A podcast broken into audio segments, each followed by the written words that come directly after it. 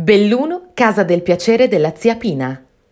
La casa del piacere dove si sollazzava una parte degli uomini, mica tutti ci mancherebbe, nominata della zia Pina, si trovava ai primi del Novecento in via della Motta 17.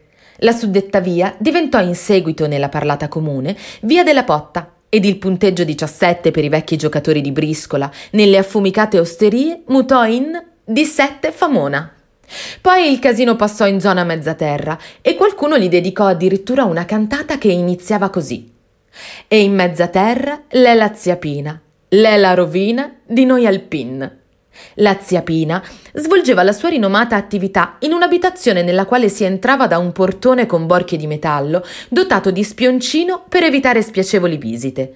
Proprio davanti all'edificio c'era un Vespasiano dove i clienti all'uscita potevano cambiare l'acqua alle olive. Vicino al portone si trovava un altro ingresso, che portava però nella casa della maîtresse.